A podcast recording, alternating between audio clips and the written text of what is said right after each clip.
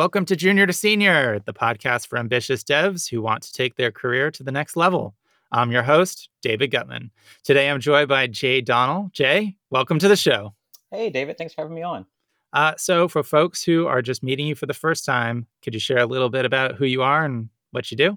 Yeah, of course. Um, so, you know, I'm a developer. I, I, started off, you know, when I was in the Army. Uh, one of my roommates happened to have some books on programming, so I started teaching myself to code. And you know, it's uh, been a wild ride since then. Uh, I spent the first decade or so of my career doing startups, two to be exact. Uh, I learned an enormous amount across a broad range of skills at these startups, but at um, a certain point, you know, I felt like I had this very broad knowledge, but uh, I didn't have deep knowledge in anything in particular. And uh, so at that point in my career, I decided, you know, to look for the polar opposite of a startup and uh, went to AT&T as a research engineer, uh, which is actually where we met. And so I spent a That's few right. years there yeah, going really deep on search engines, web crawler, big data, and that kind of thing. Uh, and then, you know, once again at that point in my career, that that juncture, I realized that being a deep expert in a narrow field like search engines isn't exactly what I wanted to be. That I preferred being that generalist with a broad skill set. Uh, so I decided to look for another new challenge, and um, you know, you were there once again. You'd already left AT and T.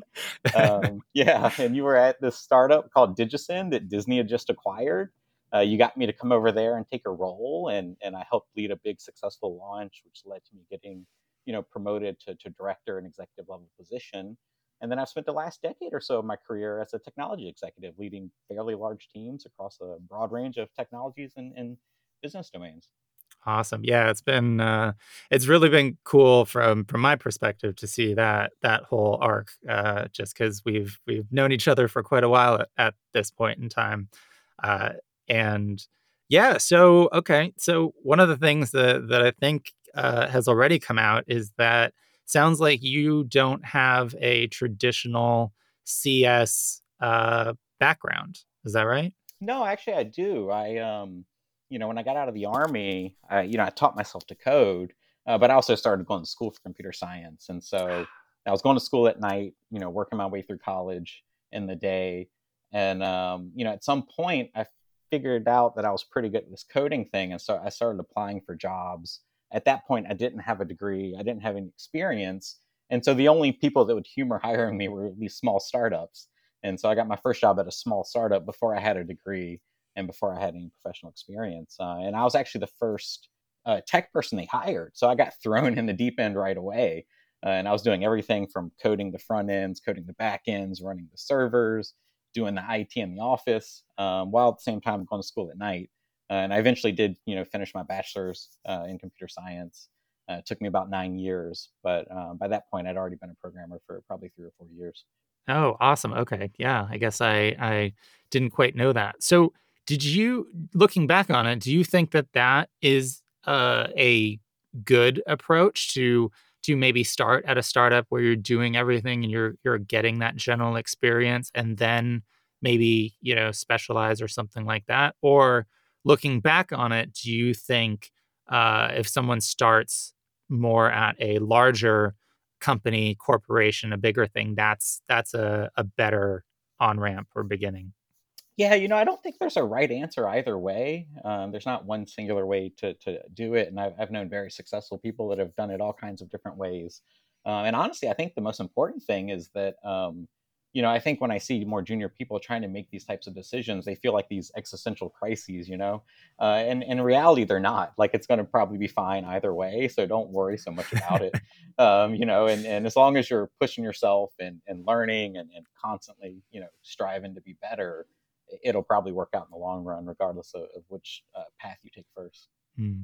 How would you characterize the difference between what a junior's day to day or experience or learning or growth would be like at a a startup like yours or like like that you you were at way back then or uh, what you know of larger companies like AT&T or uh, Disney yeah i mean it doesn't it doesn't differ that much between them. Uh, you know, at the larger companies, there's a little more overhead. There's more, you know, there, there, are more hoops you have to jump through, rules, policies, those kinds of things. But at the end of the day, when you're a junior developer, you know, someone else is telling you what to build for the most part, and, and your job is just to to write the code, get it out the door, and ideally it doesn't have a lot of bugs and it doesn't fall over under expected load. And uh, if you're doing that, you, you can consider yourself uh, being successful at that level um, and, and, not worrying so much about the rest of it.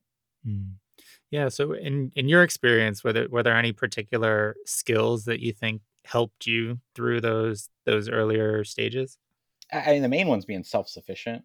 You know, Mm. and I think it, you know anyone that's learned how to code's probably figured this out already. Um, but you're just constantly faced with problems that you don't know the answers to, uh, and that's normal. Uh, and and being able to figure out you know how to solve those problems. And you know these days a lot of it's just searching on stack overflow which uh, didn't exist when you and i started doing this. Uh, so it's a lot harder back in the day. But these days you can normally search on the internet and, and get a pretty good triangulation on the solution you need and um, and get it solved. Uh, and that's really the most important thing. Um, if you can get that stuff done without having to you know ask your boss or ask the lead engineer or other people uh, then you're you're probably doing really well for yourself Yeah, it's definitely it's definitely a balance, right? Because I'm sure you've had a situation where you've had someone on your team and they they just really struggle with whatever problem, right? And they don't want to bother you. They don't they don't want to take your time, which, you know, we just said is is an advantage. You know, you do want them to be self-sufficient. But uh like how do you like how would you define that that dividing line between really really trying to figure it out yourself versus okay it's time to to get help and and tell someone and and try and figure out a different way Yeah, you know, I think uh, I think a good rule of thumb for that kind of thing is to write it down kind of formally, right? Like Mm, I think with our, you know the tools we have today, like Slack, where it's really easy to just jump in and ask someone a question without really putting in a lot of effort. Uh, you kind of want to do the opposite of that, right? Like sit down, mhm. open up Word, even, right, and write out like, look, these are the steps I took to try to solve this problem. These are the hurdles I faced. These are the roadblocks I ran into uh, and if you can write that stuff down and look over it and say to yourself, yeah, I've done a pretty good job exhausting, you know, the the resources available to me, and I'm, I'm still stuck, then then reach out to someone uh, for sure. oh i Um, love that yeah it's amazing i think i think that the yeah this this concept of like immediate feedback really is it, it's like useful right? You like you said like slack you just immediately ping someone or if you do have that advantage and and i think there's this temptation to just be like okay i tried and now i need your help. But it's so it's there's there's a lot that can come in between that and it makes me think of uh, i feel like I, I associate with mit there was a professor the the mit teddy bear and so before anyone asked him a question they had to ask uh, this stuffed animal that was, you know, obviously this inanimate object, but they had to ask the question aloud to the teddy bear before they were allowed to ask him the question. Because what he realized was so many students, once they got to the point of asking him, they would say the problem aloud.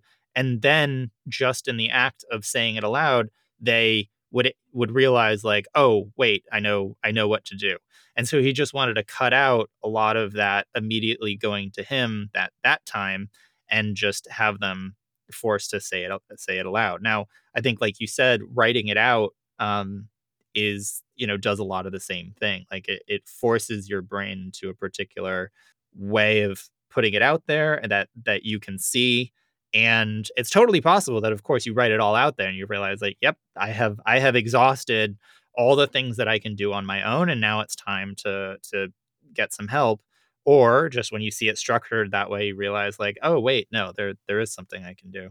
yeah, I mean, eighty percent of the time you'll probably figure it out through writing it down. Um, you know, and it's really just about respecting people's time and, and not interrupting people, right? So I think another thing you can do as well is, um, you know, go out to lunch with people, and and Mm, then, you know, it's a nice place to just mention like, oh yeah, I'm working on this thing, and you know, this is what I'm struggling with, and and you're not interrupting them because they're not in the middle of their workflow, right? And it's probably someone you're friends with. Um, and so that that works as well if you want to short circuit it a little bit. Um, but I think the main thing is just not to you know, to try not to to interrupt people uh, when you can, right? And that's a good general rule across the board. Yeah.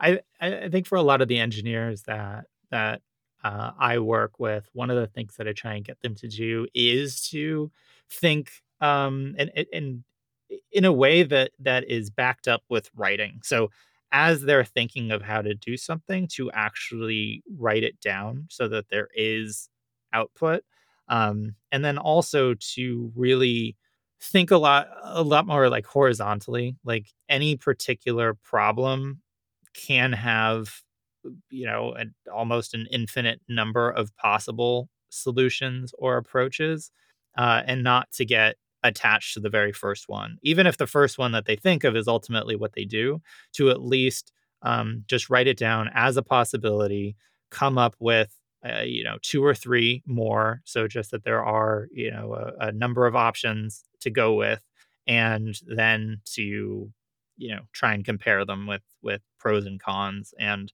i feel like just the act of forcing um, themselves to come up with different alternatives generally uh, makes the process go a lot better as well. Yeah definitely and it's you know another thing is just take a break sometimes you know a lot of times i solve problems when i stop trying to solve them right? You know oh yeah. work on something else and you know call it a day at, at, you know at the end of the day and go home and and normally when i'm you know laying in bed trying to go to sleep or taking a shower in the morning it's it's when the solution comes to me. Uh, oh yeah so, totally. you know sometimes it's best to just uh, give it a pause. Yeah i think that's i think that's totally right. So um for you uh you know it seems like you've you've definitely transitioned you know got new roles uh, uh throughout your career um, was there any one where like you were going into it and you were really sort of nervous about whether or not you'd be able to handle it? Or, you know, was there anything like surprising about when you you came into any of those roles? Oh yeah, that's a that's a really great question. Um, you know, I think the truth is I'm I'm nervous going into almost all of them. Uh, and and one of the principles I've tried to to have throughout my career is to always push myself out of my comfort zone because that's Mhm. how you grow and, and get better at things. And if you find yourself, you know, good at something and, and you feel yourself in that comfort zone, it, it means you're not learning a lot anymore, right? right. And so, um, you know, before I got that first job at the startup, um, I actually took a consulting contract uh, gig making a e-commerce site, uh, and Mm, I'd never built anything of consequence before at all in my career. Uh, and I actually had no idea how to do it, and so I just jumped off, you know, into the deep end and figured it out. And after I did that, I realized, you know, I could figure these things out. Um, and at every step in the journey since then, I've I've always tried to take on something that I'm that's way out of my comfort zone, and you know, makes me nervous at some level going into all of them. right. It's almost like that that that nervousness is not a signal that you shouldn't be doing it. It's, kind of like a signal that if you if you do this, like this is an opportunity for growth. It's sort of like like a it's like an attractive signal at some point. Yeah, and I, you know, I heard this line somewhere, and I don't remember where it was from, uh, but it said that if you know, if you're not a, if you're not failing occasionally, you know, you're not taking enough risk, and you're not trying hard enough. Uh, hmm and I've kind of always taken that to heart. Uh, but it does mean you fail sometimes, right? And I've certainly had a number of failures over my career. Uh, but those are the things you learn from, and you learn the most from, uh, oftentimes. Uh, and so don't don't be afraid of failure, and don't be afraid to to jump into something that that's definitely a stretch. Yeah, I I can't remember if I've said this, uh, already on the show, but even particularly big failures, uh, may not be career ending. Um, I think there's a story of of maybe like Milken or or maybe one of those other, you know, super famous finance, uh, type people where he had, uh, an associate working with him or whatever they're called, and that person forgot to to make a trade or, like, close out, like, a trade uh, and then maybe like the weekend happened, and then when he finally got around to selling it on Monday morning, like they lost, I don't know, a quarter of a million dollars or something like that because it it lost value uh, after the time they were they were supposed to do it. And um, you know, this associate was, of course, like really uh, upset and and realized they they had messed up big time and and went to Milken and said like, hey, you know, I did this. I totally accept responsibility uh, I will, you know, I'll resign. You can fire me. Like, I understand. And Milken said, like, what? I just spent a quarter of a million dollar training you. Like, I'm not firing you.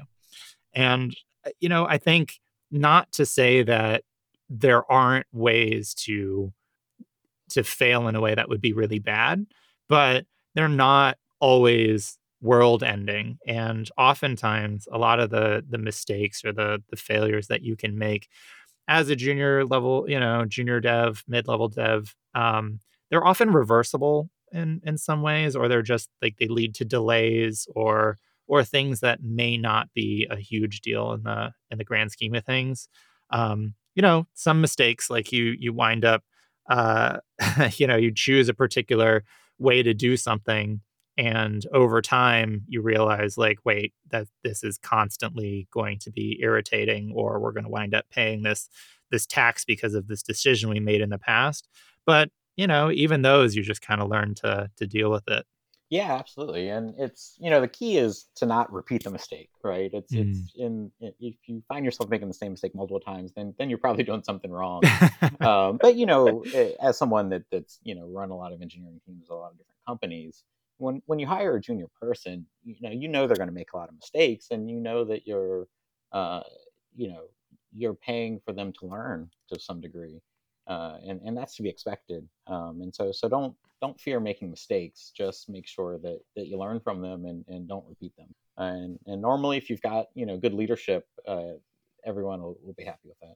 Yeah, I remember. I think there was like a a post on Reddit about a junior dev who joins this startup and uh, on their like first week first day something like that they tried to run the tests and it wound up connecting to the production database. And so the test like did a you know a drop database clear so that the test would run. Yeah. And so this junior dev winds up completely nuking their production database and they didn't have backups or something like that and the you know the CTO fired them.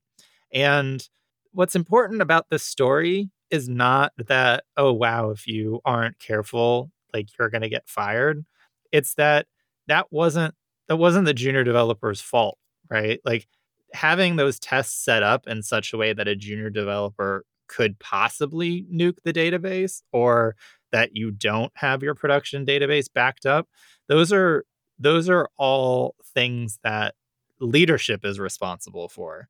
Um, and so if a junior developer is able to make such a uh, impactful mistake, like that's not the junior's fault, right? Oh, absolutely. I mean, that's that's hundred percent the the fault of the whoever set up the system that, that allowed a junior developer to delete the production database. Uh, yeah, and so it's just important to recognize that, like, as a junior, like you you should be insulated from being able to make huge, irreversible um, uh, mistakes. Uh, and if you're not, like, that's not actually your fault. And so that might be cold comfort if you wind up doing it, find out that your company actually doesn't have its um, stuff together, and you do wind up getting fired, like it's probably not a good thing to hear. Like, well, that wasn't your fault, and you don't want to be with that company anyway. But that's also kind of the truth. yeah, no, absolutely.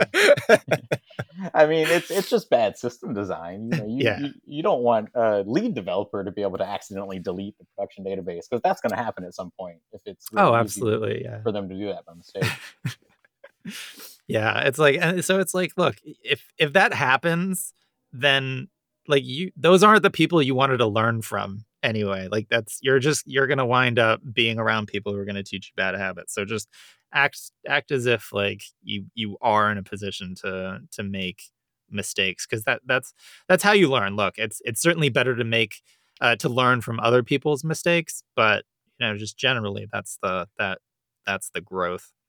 Yeah. So so for you, like, was there any is there anything like looking back, like, is there any career moves or anything that looking back you you think you should have done differently, but you didn't know to? Oh, I mean, you know, I think that's the sort of cliched question, right? Like, if you're happy with where you're at, would you change anything in your past? Yeah. And the answer is probably no. Right. Um, I'm, I'm, really happy with with how everything's turned out, so I, I probably wouldn't mess with it.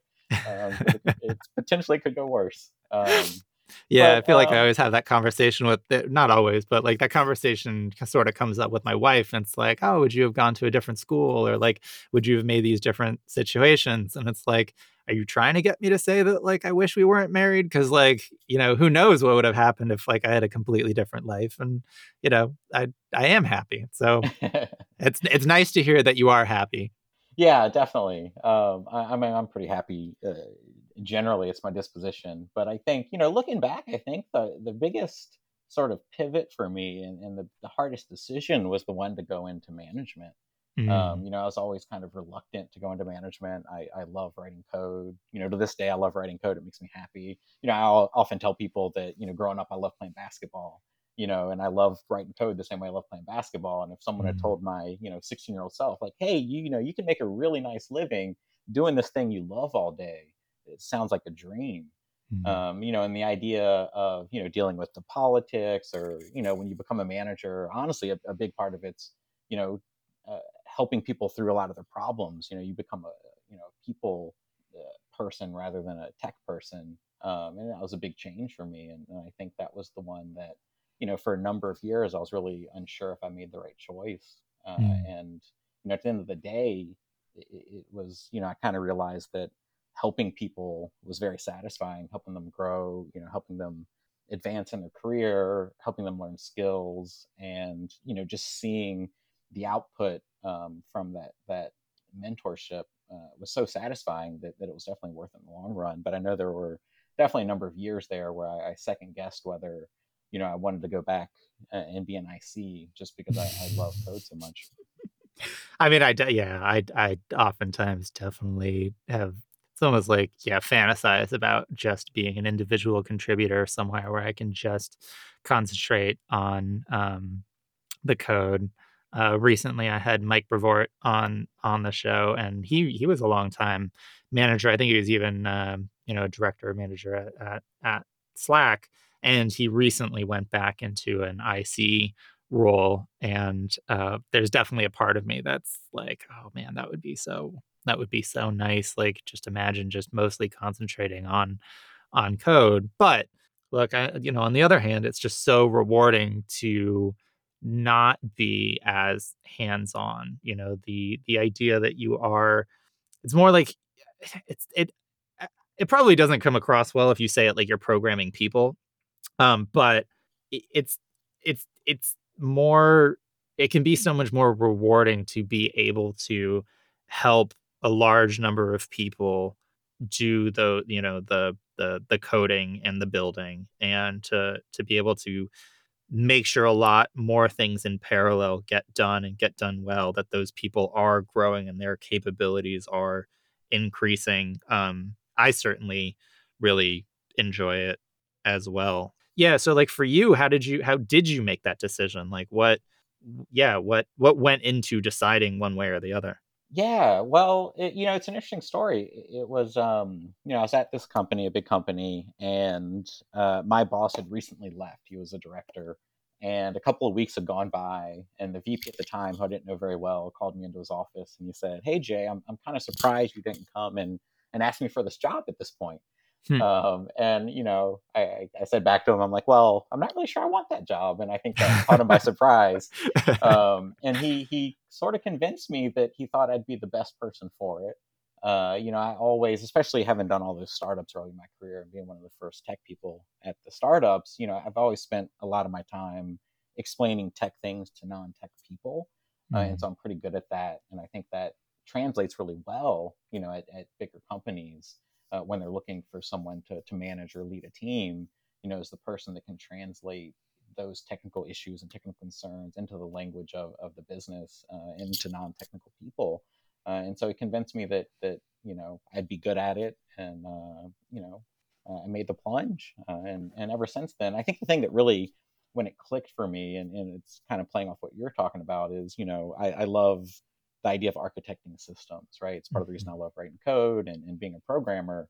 Uh, and at some point, I realized that, that being a leader is a very similar thing. You know, you're creating a system of sorts, uh, but it's with people, and it's far less deterministic than a program, right? And the, the, feedback loop is a lot longer, and the signals yeah. are a lot less clear. But at the end of the day, you're still designing a system of a sort. Uh, and once that kind of clicked for me, uh, it, it, started to make a lot of sense, and I started to be able to apply a lot of the same principles you use in and designing tech systems to, to creating teams and organizations. Mm-hmm. Yeah, I do think I do think engineers can become very good managers because I think some of those those skills translate um, pretty pretty well. Even though the stereotype of an engineer is is not a particularly uh, people oriented person, I do think that that that architecting and the, that systems level thinking can be really beneficial when when working with teams of of humans. Obviously, it's not like you say, it's not deterministic, and the feedback loops and the signals can be a little bit more muddy. But I completely agree. You yeah, did mention something. You just have like, to add that yeah. empathy element, right? You need to. God, you, know, so you don't important. have to have empathy when you're writing code for the operating system, but um, when it's with people, that that's the big key. As long as you bring empathy to it as well, um, you know, it'll probably work out. Yeah. So so real quick, you did actually mention that that one of the skills that that that that was important for you in going to the management was being able to explain um, technical concepts to to people, like possibly non-technical people. I consider that to be uh, a really really important skill. Is there any like do you do you consider that to be valuable for um, most engineers, or only when you're getting into the more tech lead engineering manager type uh, space? Uh, I think it's the most important thing you know, uh, in real estate, they have the saying location, location, location. You know, I think eh, there should be a similar saying for careers. It's communication, communication, communication, right?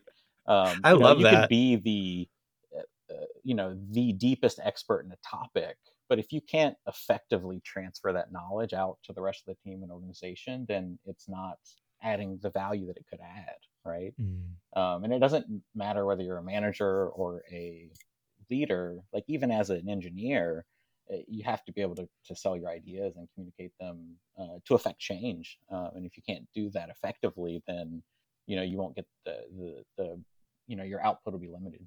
Yeah. Do you um do you when you think about what like what makes good communication or like how how to communicate or or you know teach non-technical people about you know technical topics like is there a way to to get better at that like when you think about doing that, is there a particular framework that you use or particular techniques like I don't know, metaphor or whatever? Like is there a way that you think about it that that it, that might be helpful for people? Yeah, I mean, ultimately, it's all trial and error, right? Mm-hmm. With everything you want to get good at, um, and so keep trying and figuring out what's working and what's not working. Um, metaphor goes a long way, you know, understanding the the audience you're communicating to and what their background is and and what sort of framing would make sense to them uh, and putting it into to their language and their terms right you know if you're at the end of the day we're, we're trying to create some kind of value with the development that we do and that value is typically something for a customer or for the business and uh, being able to articulate in those terms uh, really goes a long way yeah definitely yeah the, the again that the, uh, that value um like the the terms like that the business can understand right i yeah, I think that's such an important thing. Like, like oftentimes, um, you know, one of the patterns I see a lot with junior engineers is that they will they'll come into a project and they'll see like, oh, this isn't using TypeScript. It would be so much better if it was using TypeScript. We need to use TypeScript, and they they don't really think about all of the the different things that that go into the code meaning why is this code even even valuable? Like if this code were to run twice as fast performance or was to you you know was twice as efficient and it, it used half the cpu like would that make its value double? Like would it be twice as valuable to the customer or would it be you know half as expensive for the company to run and and therefore the, the margin would be twice as much? Um because those are those are the considerations that that come into play. And it's not to say that you wouldn't be able to convince um, leadership to be like, oh, yeah, you're right. Like the advantages of TypeScript are really important. Let's switch over. But you would have to put it in such a way that that it's like, oh, see all of these types of bugs that we keep having. Well, all of these types of bugs would be prevented by TypeScript. And if we look at all the time that we've spent uh, fixing all of these bugs, that winds up being, you know, so many weeks of developer time, which is very expensive. And so if we just spend, you know, two weeks to fix it once and for all, we're going to get that savings back over time. Now, honestly, I don't think usually it works out that way. Uh, but um, it's really important to make your case that way for um, for doing particular technical projects or or changes. Yeah, and, and this is so common. Uh, you know, I see it with with junior developers, and I see it with senior developers all the time. You know, they've got some strong opinion about some different technology they want to use or something along those lines, right? And normally, I, I say there's there's two big key questions to ask yourself there, right? One is um, you might be right, but is it the most important next thing to do, or is there something mm. that's more mm-hmm. valuable for for the the team to, to spend their time on, right?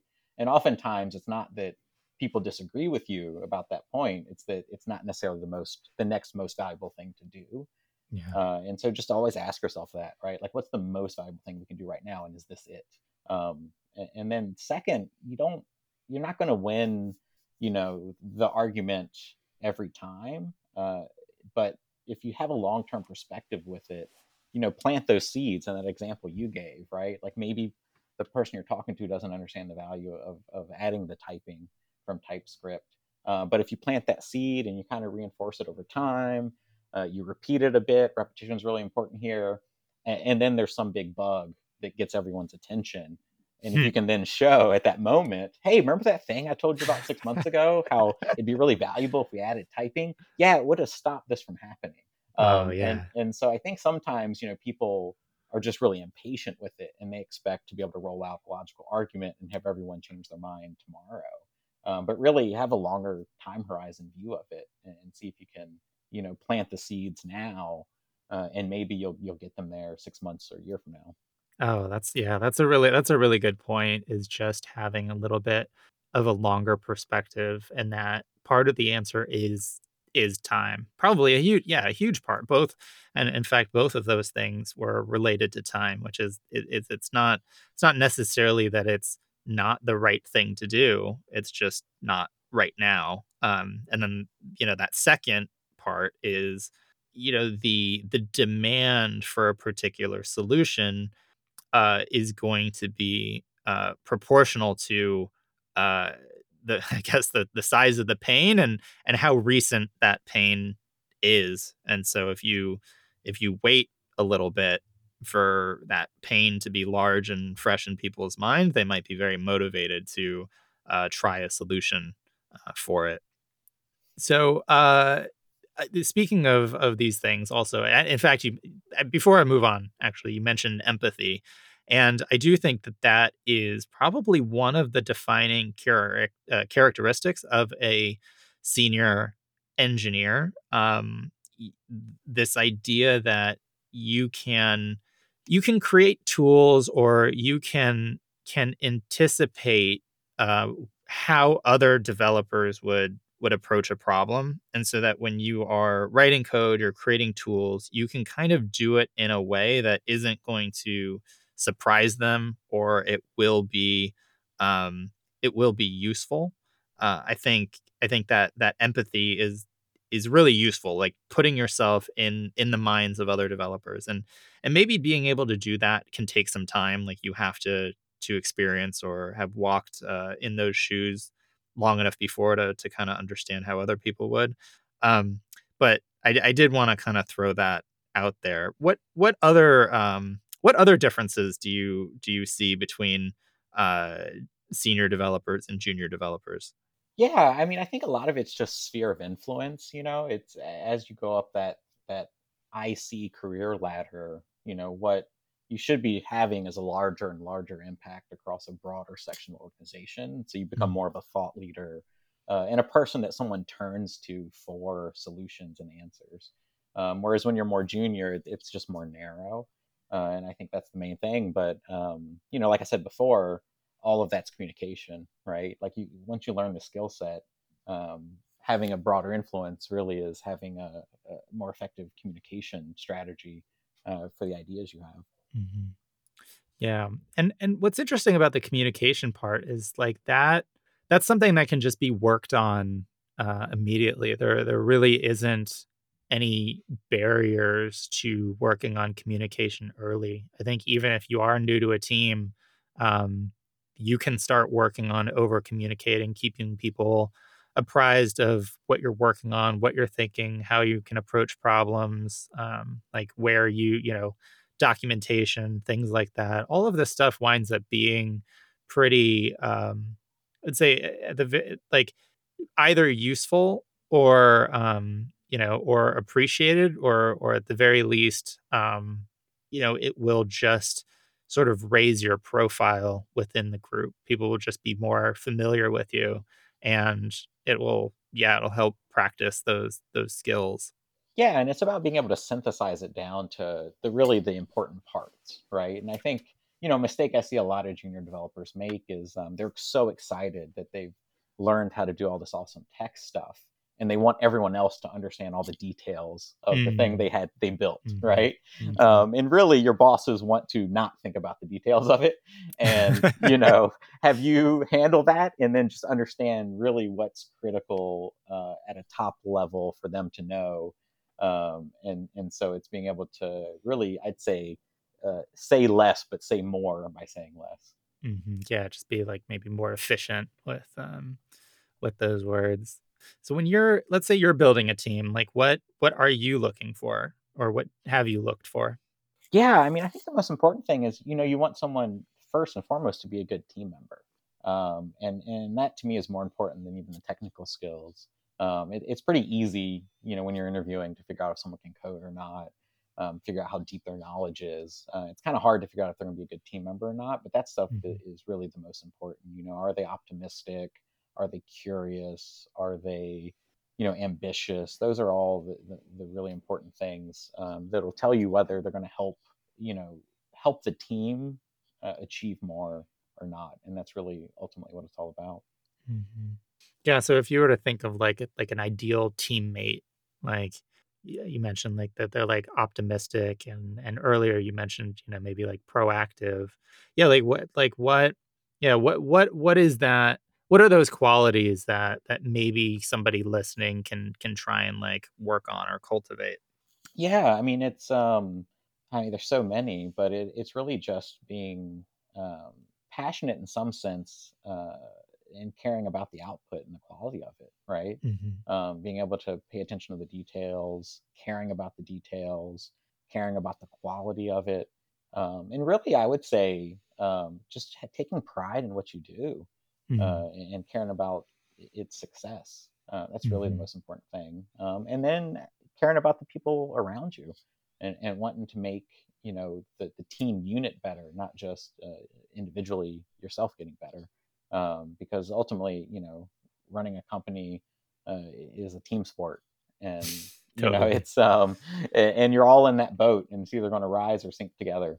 Uh, and so, you know, you want someone that's really going to help elevate everyone else uh, at the end of the day. Um, mm-hmm. And when you're junior, you know, people aren't necessarily looking for you to, to be that, um, but they're looking for you to be able to, to you know, really own uh, the space that you're responsible for and, mm-hmm. and, and, get it done. Uh, and, and, you know, then the unit will, will function better. Right. Yeah, there's definitely that responsibility and that ownership right? There's there, there is a lot of space to you know for someone to say yep i got that and then and then actually deliver it or you know to the extent there's a problem at least surface that with you know enough lead time to to make sure it doesn't become a real problem but yeah yeah that, and i would say just start at you know once you've knocked out your your you know responsibilities like let's say you're using jira for for managing stories and you're doing sprints like most teams are so once you've completed your stories in the sprint you know look around and, and ask how you can help out somewhere else you know that's a yeah. really good place to start um, yeah and then you know you're it's clear that you're you're there to help the team and and you're really trying to go above and beyond yeah that that that like almost like that service mentality that that you are looking to be helpful um i think I think really goes goes a long way. Um, so uh, I guess like thinking a little bit more uh, broadly now, like do you do you think that there's there's like uh, one thing that I hear from from junior developers is that, that that's almost like it's really crowded. It's hard to, hard to get noticed that there's just a lot of junior developers applying for not very many junior level positions. Um, from your vantage point, is this something that you see that that maybe there's like an oversaturation of of junior developers? Uh, you not really. You know, I kind of see the opposite. You know, I've been doing this, you know, going on two decades at this point, and in the entire 20 years I've been doing this, it's always been very hard to find good, talented developers. Um, mm. And pretty much the entire 20 years I've been doing this, you know, the companies I've worked for have been hiring nonstop the entire time for developers. Um, and so mm-hmm. I think the demand is there. Um, you know, I think it's, um, you know, I know something I struggled with early in my career is, you know, when you're learning how to program and you, are reading stuff online, you're reading a bunch of blog posts, things of that nature, uh, you're seeing some of the best developers in the world and you're mm-hmm. comparing yourself to them and um, you know those aren't the people that are applying for the jobs you're applying for i promise um, and uh, you know you're, you're, probably uh, doing a lot better than you think um, and i would mm-hmm. just say you know maybe be a little more bold uh, and apply for more things even things that maybe seem a little outside of your uh, skill set like a good example you know and there's all these jokes on the internet right where you know, there's a job description that says they're looking for someone with 10 years of experience in a technology that's only been around for three years, that kind of stuff, totally, right? yeah. Um, but the truth is, a lot of times when I've posted jobs, um, you get very few candidates, and, and and you know managers and companies start expanding, you know what you know the the qualifications they're looking for or loosening them, right? Mm-hmm. And so maybe it says, hey, we're looking for someone with five years of experience, but you've only got three apply for it anyways because you'll be surprised sometimes um, they might not be finding you know who they're looking for uh, and they might be willing to take a chance on you and so i yeah. think it's um, you know you just got to put yourself out there um, and know that um, you know it's not going to be a fit everywhere uh, and that's okay don't take it personally uh, but just keep trying and, and it'll eh, you'll likely find someone uh, that's willing to take it yeah definitely easier said than done like that rejection can be can be hard but to the extent that you can get a little bit more comfortable with it and um, comfortable with putting yourself out there, I think that that helps a lot. Yeah, it's really. Yeah, I think it's. I like to tell yeah. people too is, um, you know, a lot of managers that are out there doing the interviews, they're not always that great at it. And so, you know, just because they, you know, they, you know, decide to go with someone else, um, I wouldn't read too much into that. Uh, yeah, because there's a good chance that um, they're not that great at hiring to begin with yeah, I man, uh, I've got so much to say about that. Um, yeah, I you know, so so for Superstruct, right? We a lot of what Superstruct does is putting together teams for uh, for companies and, and startups. So we're out there. We look we're looking for engineers. Um, a lot of how we do things is very particular. We have our, our you know a very detailed process for how we do it. Um, and we look at like how other companies do it today. It's so I mean it's it's almost like mind-boggling that this industry functions the way that some of the hiring is done. Um, you know, a lot of the, you know, these, you know, I, and I understand the reason why people like whiteboard interviews or why they like, um, you know, doing like brain teaser, like old what is it? Like I think Microsoft was known for like wire manhole covers round, or yeah, even Google like did all kinds of crazy questions in the early days. Yeah, and like I feel like you know it's like those like those management consulting companies like were known for doing their own, and it's almost like tech companies wanted to copy that. It's like how many ping pong balls can fit in a school bus or things like that. And and like for me, I always think of those are those are proxy questions, right? You you they're just like you're you're trying to come up with this proxy eh, to figure out if someone can do the job and i just think that's so stupid um, we're really big on on just actually giving uh, paid um, challenges that very very closely mimic future tasks on on the roadmap so we can kind of simulate closely what the job would be like but so many companies don't do that, right? They they want you to solve uh, you know, a whiteboarding challenge. They want to do like basic um, you know, data and and algorithms questions, which, you know, might be useful some of the time, but most of the time you're not you're not trying to come up with your own sorting algorithm or or really trying to do something that's that's pretty crazy.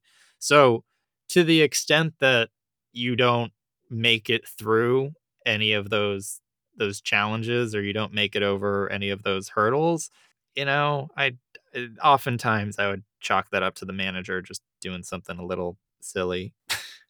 Yeah, for sure. And it's, you know, it's and it's, to some degree it's also about whether you you click with the people or not. There's a Yeah. subconscious element to it all, right? And sometimes you you know, you click with the manager and sometimes you don't. And and it's often eh, not a reflection of, of your ability to do the job. Um, Right. and so, you know, I think it, it's important just to not take those things personally and and just keep keep putting yourself out there and you know maybe mix it up like i said you know i started off without a degree and without any professional experience and the only people that would even humor hiring me were small startups um, but it, you know it, it only takes one of those to get your foot in the door and for you to build a, a resume uh, that you can then you know use to to get somewhere else that you want to be Yeah, totally.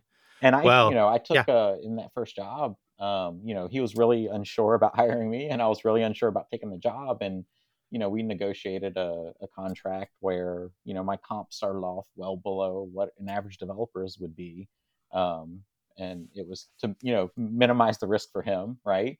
Um, but we kind of wrote into the contract that it would grow at a certain rate, and um, you know, after being there for a year, I'd be up to what a real developer would be making and and it worked out great for both of us right you know he um, figured out that i was good at what i was doing and, and kept me around and uh, you know i got to get my first professional experience uh, which you know got me to here Yeah. Oh, yeah. You, so this this actually touches on something that came up in the JSLA Slack recently. Someone was asking whether or not uh, it was a good idea to take an unpaid internship, and uh, this sort of is related to what you just mentioned. Now it's an extreme version of being paid well below market. You know, zero or I don't know. Maybe there was like a stipend for the for the internship, and, you know, it's interesting because the answer to that question ranges from no, you should know what you're worth and as a as a developer, you're being exploited, you shouldn't work for free or for, you know, peanuts. Like you should make sure that you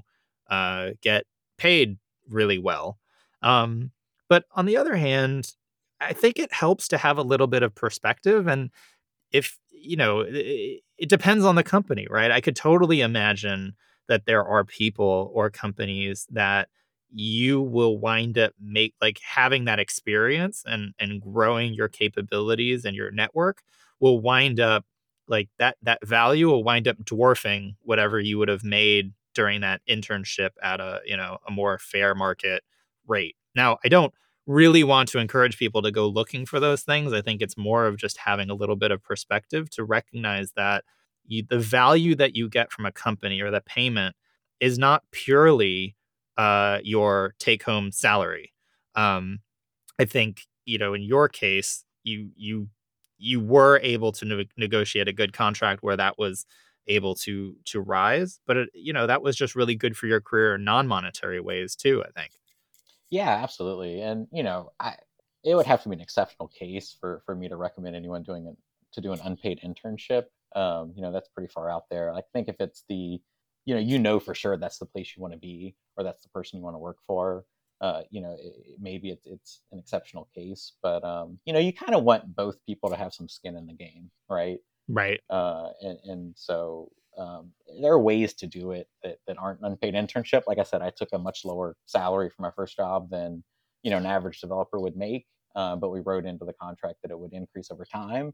Uh, and if you know it wasn't working out we could either you know either one of us could end it at any time. Um, i think something like that you know can definitely work out for people. Uh, and I, i'm not sure why you know why you would go for an unpaid internship over something like that. Um, but yeah oh yeah be creative if you're trying to get your foot in the door yeah, I guess I should be very clear. Like, I don't actually recommend uh, looking for an unpaid internship. And I think if you do come across one, uh, you should look at it very carefully. Like Jay, like you just said, I think it would have to be an extreme case um, that you're probably not likely to run into. But I, I could imagine there are some particularly notable figures that, you know, maybe could launch your career like it just would be that remarkable i think that's conceivable, but probably not likely what what we're talking talking about.